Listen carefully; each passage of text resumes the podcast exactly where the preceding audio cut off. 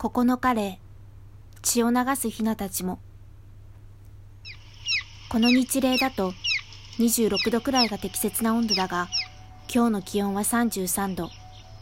暑そうに口呼吸しているヒナもいる。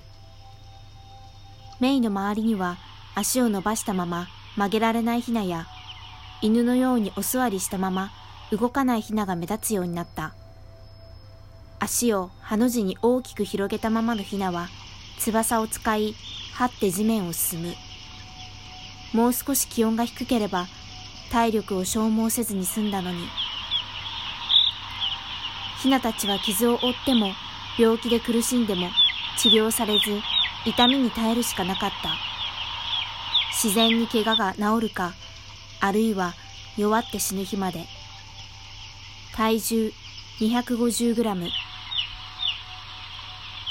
脊椎滑り骨の異常脊椎滑りとは脊椎骨の変形やズレにより脊髄圧迫と後部麻痺を引き起こしますブロイラーの品種改良が要因です。足関節で体を支え、お座りのような姿勢をとったまま歩行困難、または歩行不能となり、翼で移動しようとします。怪我。何か自然には起こり得ないような怪我をしたヒナを目にするようになってきます。従業員が何らかの作業を行う際に、逃げ遅れ、怪我をしたものと思われ、血を流していることもあります。治療はされません。動物愛護法に違反した行為。動物の愛護及び管理に関する法律では、鶏は愛護動物にあたります。今日もメイたちは動物愛護法違反の虐待を受けている可能性があります。従業員は故意に虐待をしているのではなく、オーナーがそのような環境を用意し、行わ行わせているということです。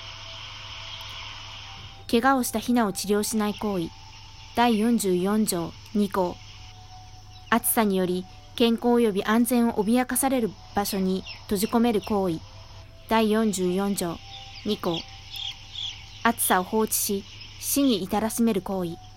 第44条。2項。衰弱して水や餌を食べられないヒナに水や餌を与えない行為。第44条。2項。弱ったり疾病を抱えるヒナを治療せずに衰弱させる行為。第44条。2項。糞尿が堆積した場所で動物を飼育する行為。第44条。2項。